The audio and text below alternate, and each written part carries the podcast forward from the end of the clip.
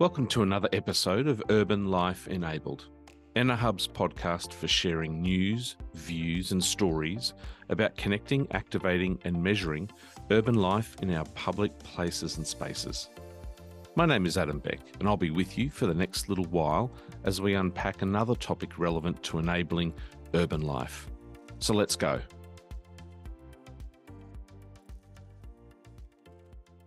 In this episode of the Urban Life Enabled podcast, we chat with Bern Grush, who is Executive Director of the Urban Robotics Foundation based out of Toronto, Canada. Bern has over 40 years of extensive experience relating to software development in geographic information systems and also road congestion pricing. More recently, he's been spending time also as an author, writing a research book, and he continues to advise globally around the deployment and regulation of public area mobile robots. This episode is part of our ongoing Street Lab series. We hope you enjoy it. Bern, thanks so much for joining us on the Urban Life Enabled podcast. Public area mobile robots, some would think that I'm crazy wanting to have this conversation in 2023, given that nothing's happened to date. I'd like to firstly start, if I may, I'd like to talk a little bit about your career, if I can. And I know I'm, I know I'm sort of springing that one on you. So when I go through your profile, I see what do I see? I see I see GIS, I see software, um, I see um, you know road user charging kind of systems, um, and that kind of seemed pretty you know normal. And then there's this moment in your profile that seemed to be there was about nine years in there of you writing, and it had something to do about sort of mobility and you know um, sort of the end of driving. And I thought, hang on, this is this is interesting. And then after that comes this career and interest around autonomy and so on and so forth. And now, of course, the Urban Robotics Foundation. Can you sort of give me a snapshot of the end of driving? Was that was that some sort of turning point, or what happened there?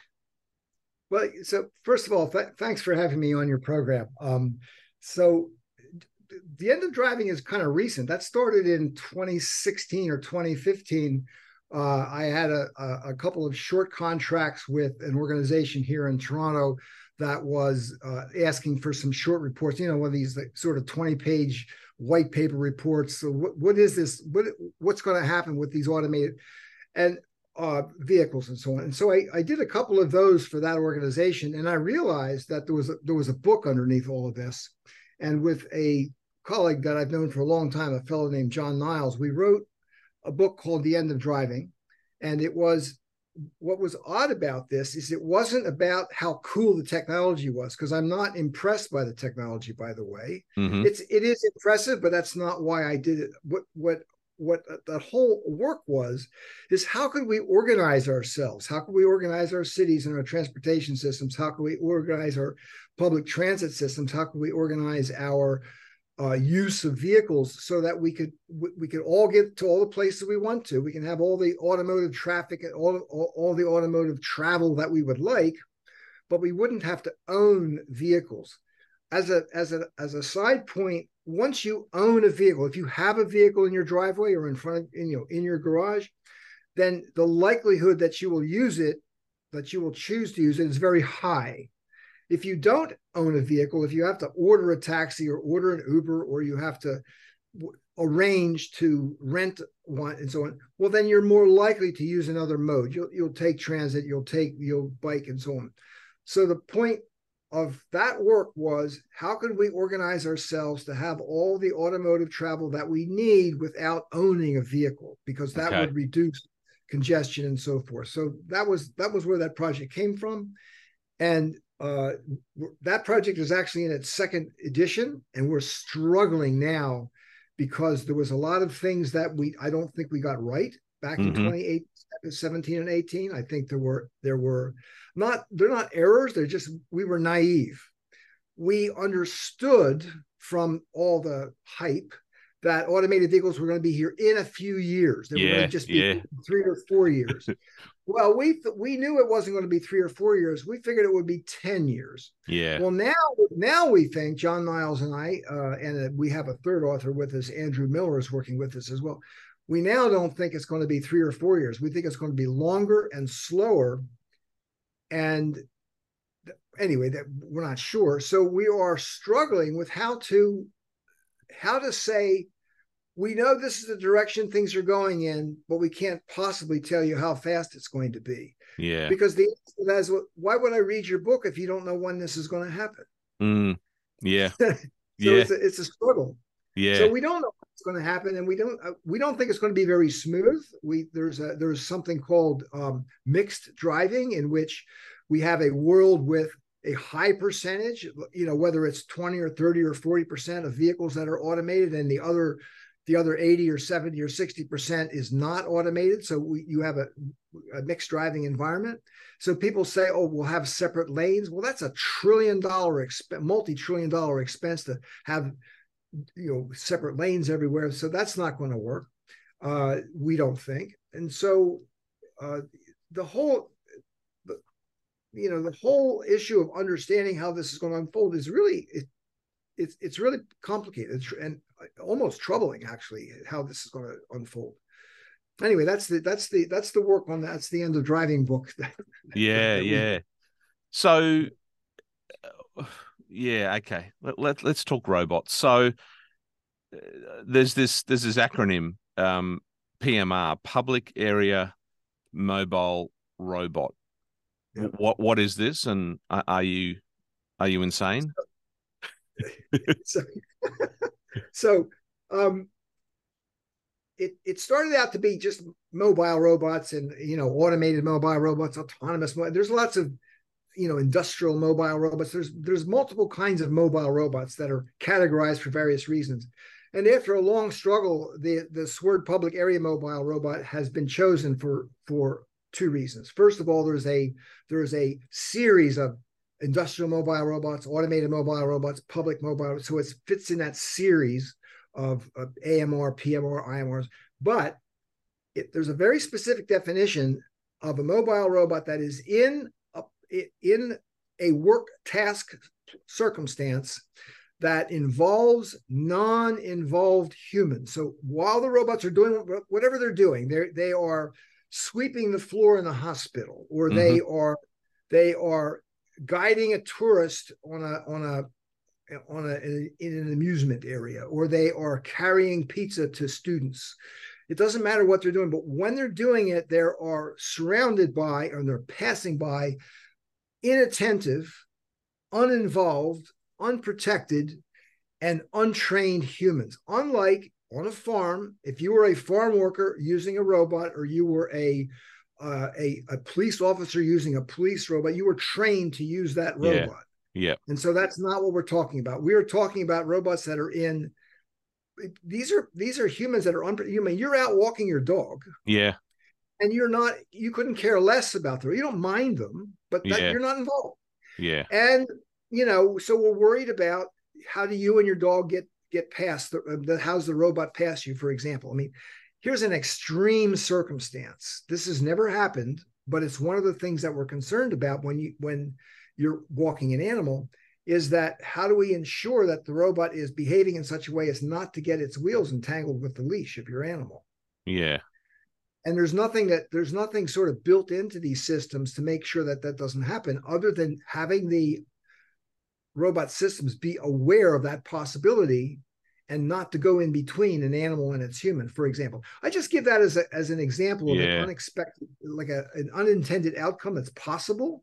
Yeah. And so that's that's among the many things that we're concerned about. But anyway it's the the, the public area is is re, is really about the unprotected human you know yeah yeah let me let, me make it worse you're on a pavement a sidewalk or pavement and you have pedestrians so there's one in a wheelchair, there's one that's blind.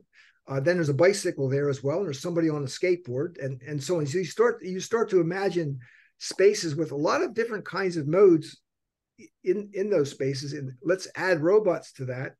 There's huge values for these robots, but it's all that uninvolved uh, modes and and people that's that's the concern and to make it even worse yet many of those pedestrians are walking looking at their cell phones mm.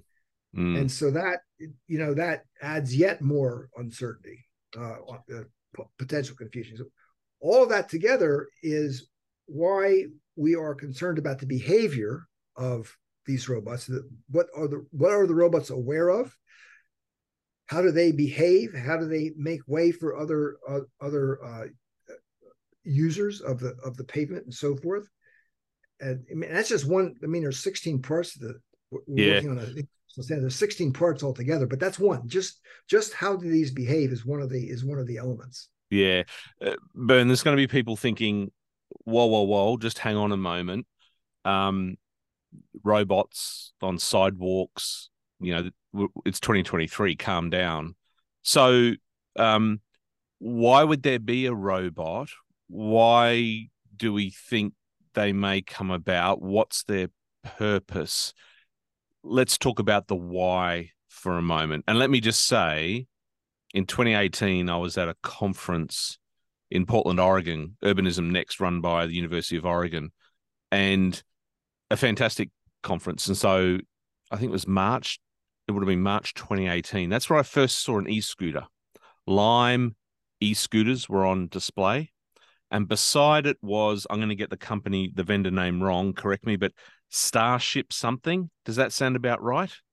Yeah, that the full name of that company is called Starship Technologies. Yeah. So there was literally an esky with six wheels on it with a with a little flagpole on it. Um, yeah being sort of showcased as you know the the future of sort of last mile mobility and delivery and things like that. And i looked at the e-scooter i looked at the the robot and i thought yeah i, I can see the e-scooter happening. This robot thing's never going to happen. But um to my surprise and i follow the kiwibot sort of folks a lot um the the public area mobile robot thing has not gone away. It's sort of still out there so it's proven me wrong in my head. I thought this was just going to be sort of, you know, some technology driven fad. But um, there, there, there seems to be a why, and I think probably the e-commerce growth in the background, among many things, has sort of, you know, convinced us that hang on, we got to, we got to sort of keep our eye on this. But how, how would you describe the why when it comes to public area mobile robots? There's a couple of whys. So you know, why did Starship build the robot? That, that that's a that's a technology play that they they expect to do well, and they expect to have enough business. They expect to uh, to to uh, end up with a with a significant market. And by the way, of all the players so far in the delivery side, uh, they are probably the leader. I mean, they it, it, looks like they're the leader, and I have no evidence that they're not the leader in terms of how many devices and so on. Uh, so that's you know that's one way. Now there's another why is why would a city permit them? Yeah. Or or there's other public mobile robots such as maintenance robots. So why would the public works department in a city want a robot that sweeps the curb uh, or or uh, applies salt to a sidewalk if you have ice, for example? That's a very different why. Yes. So yes. So um, and and companies like Starship and there's others. There's a security company, for example, uh, Knightscope, or there's another one, SMP, that make uh, surveillance uh, robots. Uh, one of them makes a robot that is able to uh, go through a parking lot and to identify which license plates have paid or not paid their their uh, parking fee or, or they've overstayed mm-hmm. their park, so on. So you say, well, why does why does anybody want that one? Well, that would be so we could you know we can manage parking better, for example. So there's there's actually very many whys. Um, yeah. Um, I'm going to tell you a story that was I just heard a couple of hours ago, and this is another why, and this is with um, uh, this was with a police department, and the and in this case there was there was a robot it's a, a quadruped robot you you spoke about a wheeled robot from mm-hmm. starship well there's there's uh, a, several companies but there's one company called boston dynamics which has a robot that is looks like a dog. It, it walks and acts like a dog.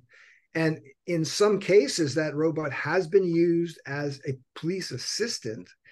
And the story I had just heard as a as a, an incident that occurred is that there was um, there was a a standoff between the police and a gunman.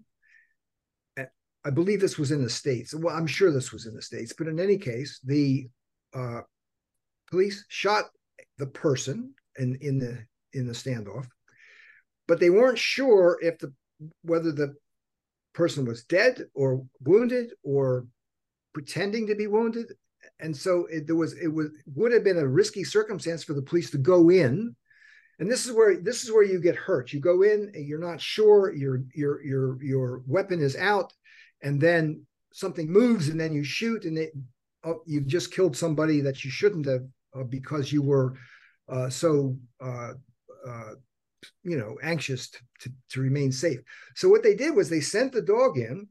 Basically, it's a camera on legs. Yeah, yeah. People think people think oh it's like a dog that that understands and it's going to attack. It's not. It's a camera on legs. It's actually being remotely operated. So basically, what was possible is they could get a camera close enough. They actually saw the person was injured, was unconscious. They could go in safely without mm. shooting anybody, and they actually saved the man's life. Yeah. Without that dog, or sorry, I see you, you I call it without that the robot. Dog. Yeah. it, it would have been it would have been uh, we, you know you know we, I'm just saying it would have been possible or likely to have gone in shooting or go, or or caused yet further harm or maybe the person w- would have moved and would have been shot again and so the the argument is that that robot saved that man's life. Mm. The man who was the was the was the shooter. Uh, you won't know that because you you can't replay that story. That story played the way it's played, and that story is that the person survived. So I, I'm giving that as an extreme example of when you start to say, why do we want these? There's actually a lot of value for correctly deployed machines. These are these are just machines. Yeah. They're not thinking and and and plotting and planning and escaping your control. None of that's true. This is all science fiction. It's all from the journalists that are that are instilling fear in people and so forth. These same, not the same, but a very similar um, police robot was uh, deployed in San Francisco some while ago. And, again, they they go in they they go into these um, standoff circumstances where you don't want to send a human police, you don't want to send one of your officers in because you want to be protective of your officers, but you want to not harm the person that's in there. And so if you send a machine in and that machine gets shot, it doesn't matter. It's just a machine. Mm-hmm. There's no harm mm. in that. But if you can get a camera in there, you can understand things. I mean, one of the one of the uses of this is you can send the machine in with very loud sounds that are actually above the pain threshold, and you can disable somebody with sound without shooting them or harming them. Harms their hearing temporarily, but so there's so many other ways to disarm or disable uh, a violent circumstance without, you know, without necessarily shooting and so on. So I'm all for that sort of thing. And anyway, I, I sorry I've gone down a little bit of a rat hole with this because I've just heard that story now, but uh, there's there's really a lot of reasons. And let's go back to Starship. Um, they have one of the cities they work in is a, is a city called Milton Keynes in in the UK. And they have something on the order of 300. The last time I looked at it, there was very nearly 300 robots operating concurrently in that city or town as far as I know, it's the largest single um, fleet of delivery robots. It's just delivery robots. And here's one of the advantages. And this was from a recording from somebody in the city. This a person that either worked in in public works or they worked in the you know in the mayor's department. I don't know, but they were. It was a city official that was responsible for this project and says they've done a study. This was like two years ago or three years ago a majority of the trips of these robots were replacing car trips because the question is are you replacing a walking trip are you replacing a bicycle trip you're much better if you take a bicycle or if you walk from a health perspective mm. then we send the robot while you sit on the couch eating potato chips mm. but they the person that reported said a majority of these trips, and I don't know what majority means other than more than half, were replacing automotive trips, which is a, a huge net urban advantage if you can replace an automotive trip with a with one of these little robots, for example. So yeah, my, my um I have the view in my household, my youngest daughter who's 21, she keeps the local delivery van guy very busy with her four online purchases every week. So, you know, there's a lot of big vans truddling around neighborhoods all over the country here um, because of right. that that sort of you know high e-commerce demand here. You know, double digit. But, but she's ordering things. She's ordering books yeah. and clothes. Yeah, yeah, yeah. That's ah, exactly right. Yeah. Starfleet is mostly Starship. Sorry, is mostly food. I don't say only, but there's a majority of food and groceries. The reason is if you order food and groceries, then you know it's coming. I mean, if you're a student ordering lunch, yeah. you're waiting for it to arrive. You're going to be, why does that matter? Well, because these robots, all of these sort of food delivery robots, the intention is that you need to go down, you need to go to where that robot, like at the bottom of your stairs, because it can't climb stairs, as an example. And you need to use your smartphone and open up the door and take out your delivery and close the door.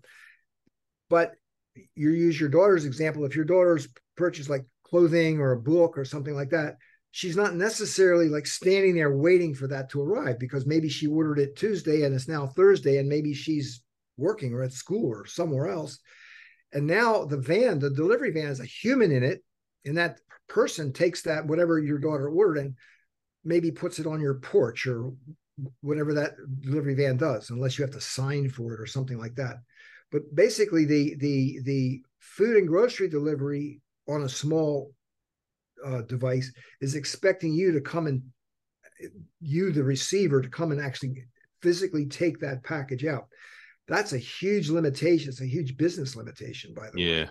Yeah. Yeah. Uh, as you can see. So one of the companies that built one of these robots, um, uh, FedEx. I'm sure I, I, know you have FedEx uh, because it's in every country, and they built a they built a it's called a personal delivery robot or one of these um, uh, public area mobile robots. It was a little bit large. It was like it was kind of a, a third of the size of a fridge.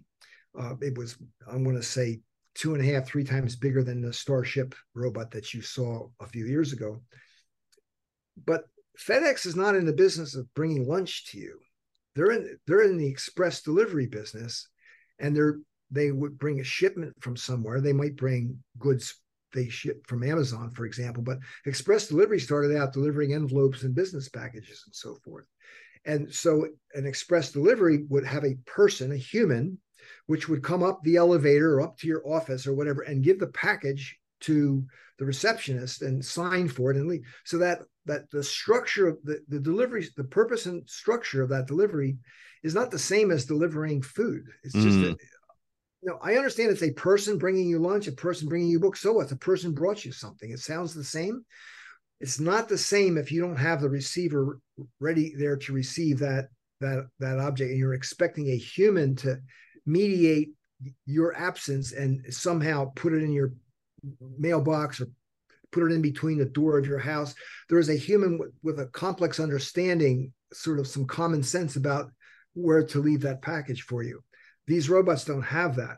And so uh, FedEx withdrew. Yeah, yeah. And, I imagine, Bern, I imagine, you know, when, when I look at, if I sort of go back, you know, Uber and the e scooters and sort of these changes came in some cases just overnight. But we've slowly seen cities respond. And I want to talk about cities and their readiness for this conversation. Let's just say having the conversation to start with. Um, I uh, I remember seeing the first McDonald's store that started taking out a portion of their front counter and allocating it to Uber Eats pickup. Right. So when the when the big players start redesigning their whether it be bricks and mortar or some part of the process, you kind of know that this is kind of here now. Um, so I'm imagining that things like that will slowly evolve. Those that design office blocks and residential apartments and condos and uh, townhouses, you know, there'll be front receptions, and we've seen those locker systems. You know, so we've already seen. So it, yeah, it's the locker yeah, system. All, that, that that's right. So we've seen kind of subtle hints and changes. I'd I'd I think I'd be confident in saying, at least here in Australia, I haven't necessarily seen any cities take a lead on proactively engaging around public area mobile robots. We have a very strong history, and I think we do generally public realm design quite well. Um, we have those struggles like any big growing country around, you know, trying to manage vehicle vehicle use and the curbside is becoming more and more challenging, whether it's, you know, rideshare, whether it's, um, you know, courier vans picking and dropping off. Uh, we got e-scooters, you know, that are being parked on sidewalks. Um, I work in the digital infrastructure business. You know, we we have we have lighting, we have telecommunications, we have utilities. Um, we've got to fit in cars. We've got to have shop fronts and economic development. Uh, the public realm, our streets in particular, are highly contested. A lot is going on. And I think public area mobile robots are probably the last thing that are on the minds of municipalities. The question what what is what does readiness look like when it comes to PMRs? Well, what we're defining as readiness is at the very beginning, understanding all the things that they can do, uh, all of the barriers, uh, and there's lots of barriers. I think you just listed uh, several of them. The understanding that whatever infrastructure you have now, in any whatever the city is, there will be some areas for which public area mobile robots are absolutely inappropriate. They just they it wouldn't go there. I have a, an area where I live, and there are no sidewalks in this particular area. It's an area that was built at a time when, like, why would you walk? Don't you have a car? What's your mm. problem? Mm. And so yeah. that area is that that and and the city of Toronto has lots of places with no sidewalks. So either these robots would then have to go out on the roadway. In fact, in fact, if I if I walk along that street, I have to walk in the roadway. And so there's going to be areas that are completely inappropriate. Then there's going to be areas where they would work quite nicely. And there was a uh, a delivery robot company in Toronto a couple of years ago, and they were servicing uh, they were servicing a little bit around the, the university campus, which is a, a, a, more open and slightly more structured space. And they also uh, were in a couple of areas downtown where there was a couple of wide sidewalks and they weren't going far. They're just they're delivering in the next four or six blocks so it's very very localized. And so they fit in these little pockets. So readiness is first of all where can this actually go? The second part of readiness is how do you want to set up in these areas? Here's another example these devices, not all of them, but almost all of them, have no way of crossing a crossing a crosswalk if they don't get the walk sign. So if you're at an intersection, mm. you're downtown with enough density to serve, you know, to bring food to people that live in this downtown area, well, then you need to use the walk signal crossing the intersection. If you can't push the button, sometimes you need a button. Not every intersection you have to push the button, but in some intersections you have to push the button to get the walk signal. You can't push that button, so you have to wait until a pedestrian happens by. Yeah. Or or you rely, and some have done this, you rely on the green signal for the car, even though the walk signal says don't walk, you rely on the green signal. That's a problem because now people are saying, I'm I have the green signal. I see I'm a driver. I see the green signal. I see the no walk signal. I'm going to make a right hand turn because there's nobody, there's no pedestrian because I didn't see the robot. And so there have been robots that hit on right right turns on red, for example, because of this lighting problem. So part of readiness is asking, where are you going to allow them to go? Are you going to allow them to cross the intersection? And if you're going to allow them to cross the intersection, you have to have some way to turn that to turn that light. So, as an example, there's a company in Austria. Um, I don't know if they operate in in um, uh, in Australia or not, but the company is called Swarco, and they have worked out the ability to um, have a signal coming from the robot. So the robot asks its operator, I'm, I'm at this certain corner, I'd like the walk signal. And that operator has a connection to the to the traffic management system and gives gives the robot the walk signal. You don't see anything. I mean, just the robot just got the walk signal, but they did that by asking yeah. for it. Yeah. And that's that's part of that's part of this um we call it um uh, this autonomous vehicle connected vehicle technology, but from um, a, a, standard called the SAE standard that that uh, the Society for Automotive Engineering uh, has created a set of standards for how does how does an automated vehicle that approaches the intersection how does it know that the light is going to change or, or, that you know it's going to it's going to it's going to uh, become green shortly so it, that the car can mediate its speed because it understands what's going to happen? And so you hear you hear about traffic being smoothed out and and you know less contentious because of these signals. Well we can use those signals to, to cross robots as well. So now is your so basically where are you going to do this mm-hmm. is your is your is, is your infrastructure wide enough for that because it turns out that you your you know if your infrastructure is not wide enough or your shopkeepers are putting out their sandwich boards and putting out their garbage so i have i have other streets in my area, and this is very common in many cities, on garbage day, the garbage bins go out on like on the curb, like on the sidewalk. And if you are a pedestrian, you you have to walk around. You have to go out to the street to walk around the garbage cans, or you have to walk up on the lawns. Well, you're not so. It would not work to have robots operating in that. It also doesn't work, by the way, if you're in a wheelchair. Yeah. If you're in a wheelchair, you have to go out on garbage day you are at a tremendous disadvantage. And, and that brings up another subject, and that is that the world of using a wheelchair and the world of using a robot is very, very similar infrastructural problems. And so we advocate collaboration amongst the accessibility community and the robotic community. So let's make sure that the infrastructure that we do have is optimized for both wheelchairs and robots. And let's I'm, I'm going to use the word lobby, but let's let's get let's get more active transportation space. Of course, mm. you know where that comes from. If you're going to have more active transport, if you're going to have wider bike lanes and wider sidewalks, where's where's that where that's going to come from? It's going to come from all those roadways that have two lanes in each direction. You're going to you're going to take. Well, that's the conf. So the so the, the conflict could be between scooters and robots but maybe the conflict's going to be between small electric things and and and bikes and walking and the automobile so we're we're because there's multiple there's multiple conflictual interfaces.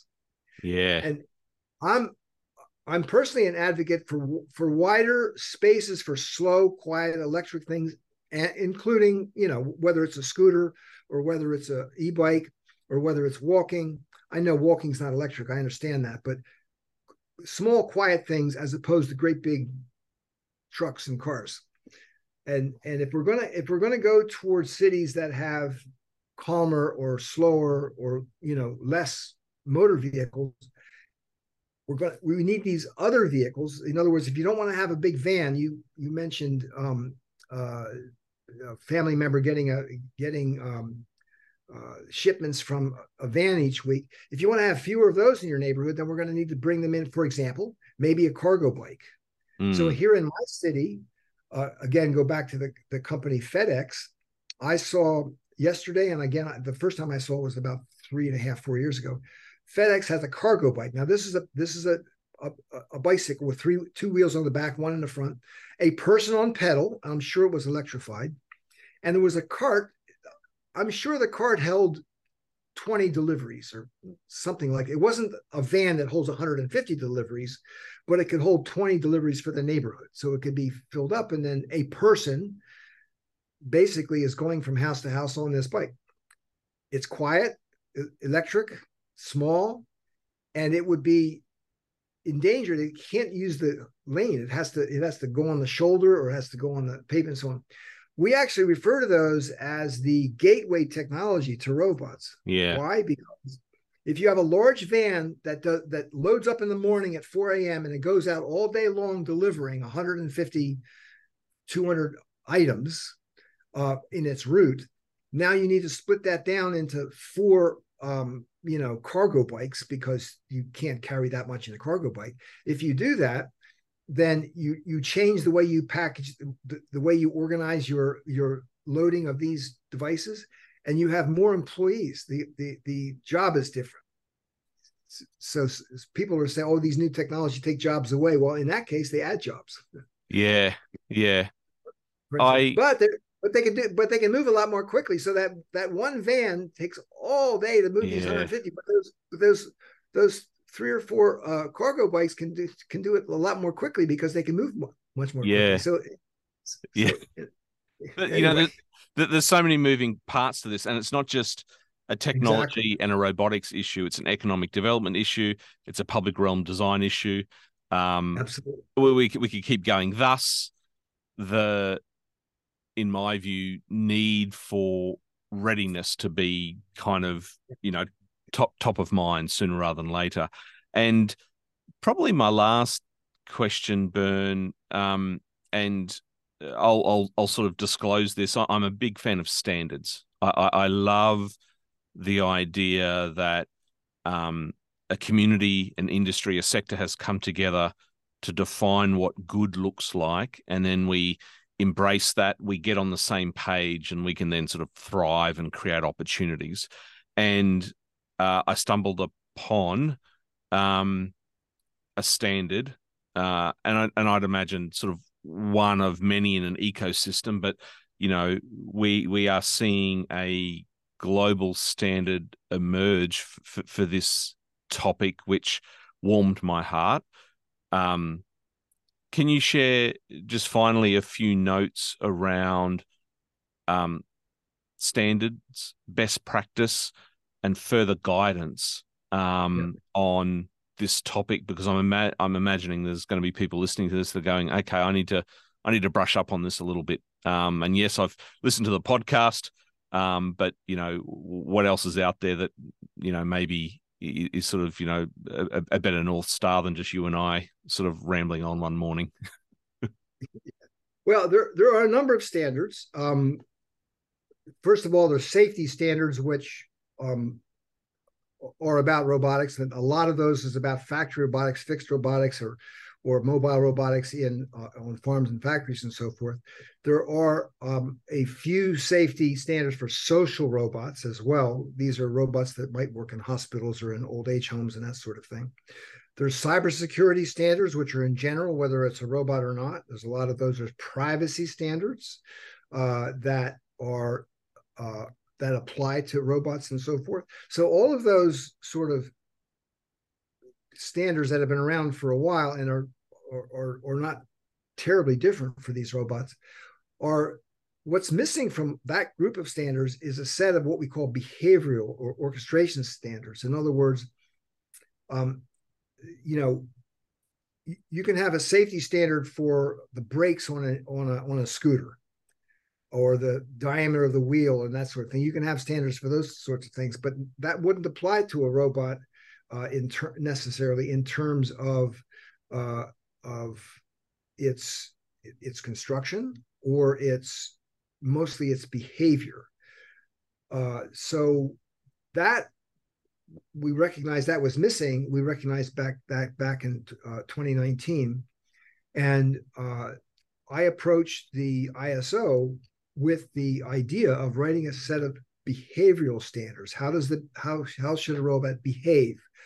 Uh, and it really just it just it started out just with that. Just how does it behave on the on the sidewalk, or how does it give way to other humans, and how loud can it be, or how quiet can it be? As an example, you don't want to have a, a robot sneaking up behind you so quietly that when it does pass you, it alarms you. Mm. Uh, for instance. So all of those things were in the early, and that grew.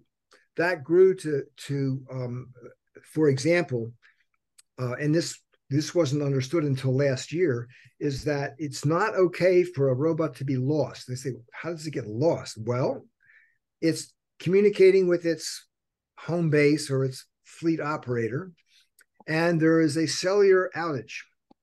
Yeah. And it's it's communicating by cell, and it doesn't know that it's moving along, and now the the the home base or the operator has lost contact with it.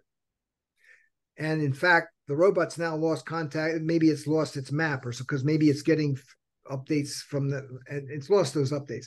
So it's actually possible for a robot to be lost. And that's not okay because now you're not sure was it like it's lost and it's innocent or was it commandeered by some, you know, how why is it lost?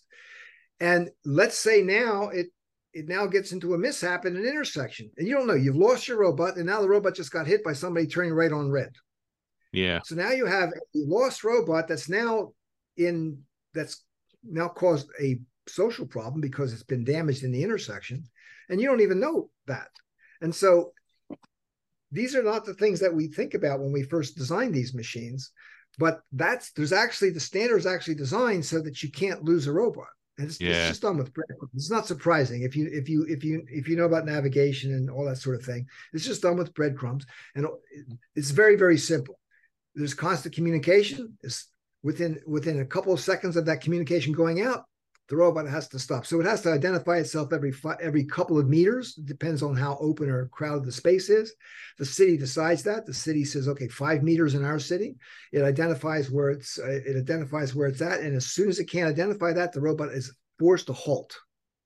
So if you if you're the operator and you've lost contract contact with your robot, you know it's within five meters of where you last saw it, and you'll you'll find it. I mean, five meters is nothing. You will find your robot.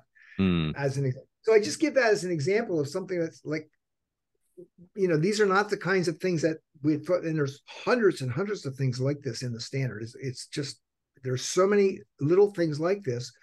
Each one is a simple thing. Like that's what I just told you. That's a no-brainer. Once you once you tick the box, the the manufacturers can do that easily. The, the the operators can put the system together to keep track of the robots. So you say, well, that's not a big deal. There's hundreds of things like that that have to be in place.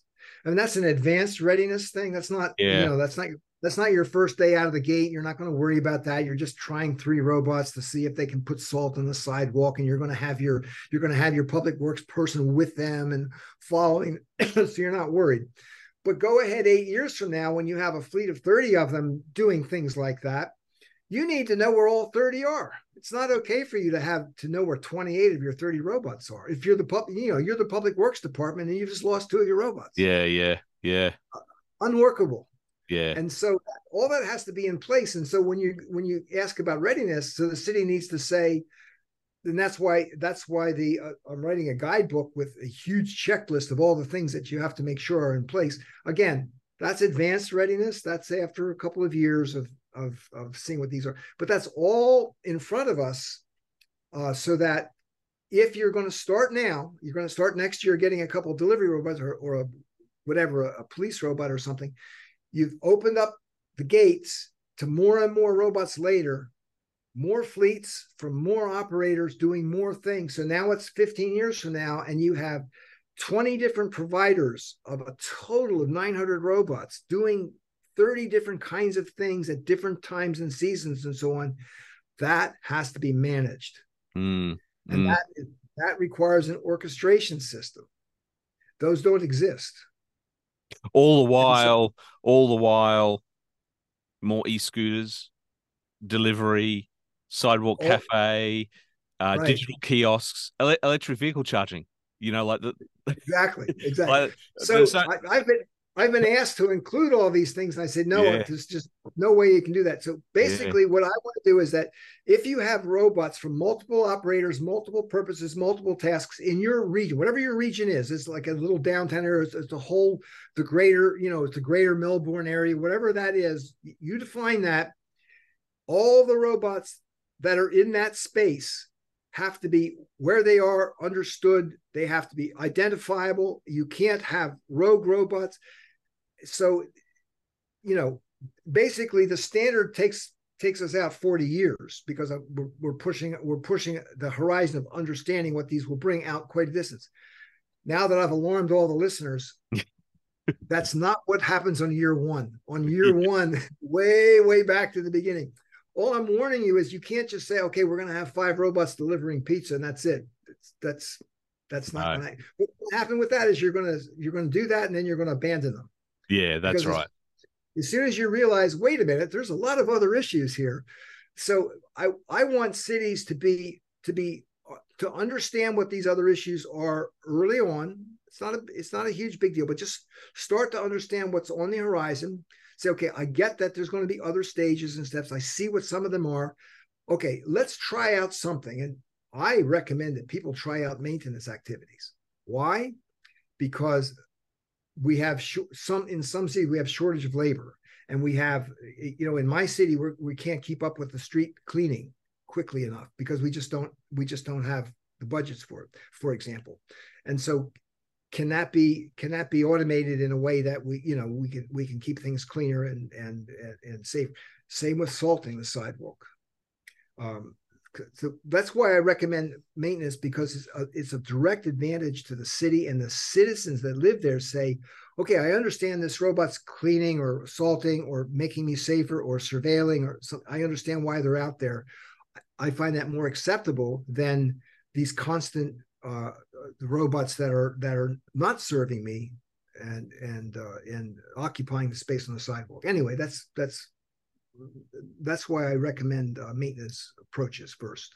Yeah, um, Bern, I've I've found the URF's website to just be a, a treasure trove of resources and webinars and information and I'd certainly encourage our listeners to head to urbanroboticsfoundation.org to find out more. Um, and you've just hinted there that there's more guidance coming um, with a bit of a guide uh, early next year. So I certainly encourage people to to get on your subscription list and and uh, as a minimum keep a watching brief on this and um, of course you know um, educate themselves and and engage appropriately and ideally maybe proactively uh, in, engage somewhat. So it's been a pleasure talking to you. I feel there's 30 chapters of a conversation we're still yet to have, but let's uh, let's certainly keep in touch. But really, uh, thank you for your time today for sharing a fascinating topic in our public realm that I think is is is is highly topical and um, you know really interesting and exciting as well. So thanks so much for your time. Thank you so much as well. Take care, everybody. Well, we hope you like this episode of Urban Life Enabled. Remember, if you'd like to subscribe, head to your favorite podcast platform. You'll find us there. Just search for Urban Life Enabled. You can also head along to our website to listen to all of our episodes and also find out more information about Life Enabled. Just head to the website lifeenabled.com. There's a hyphen between life and enabled. Thanks for joining us.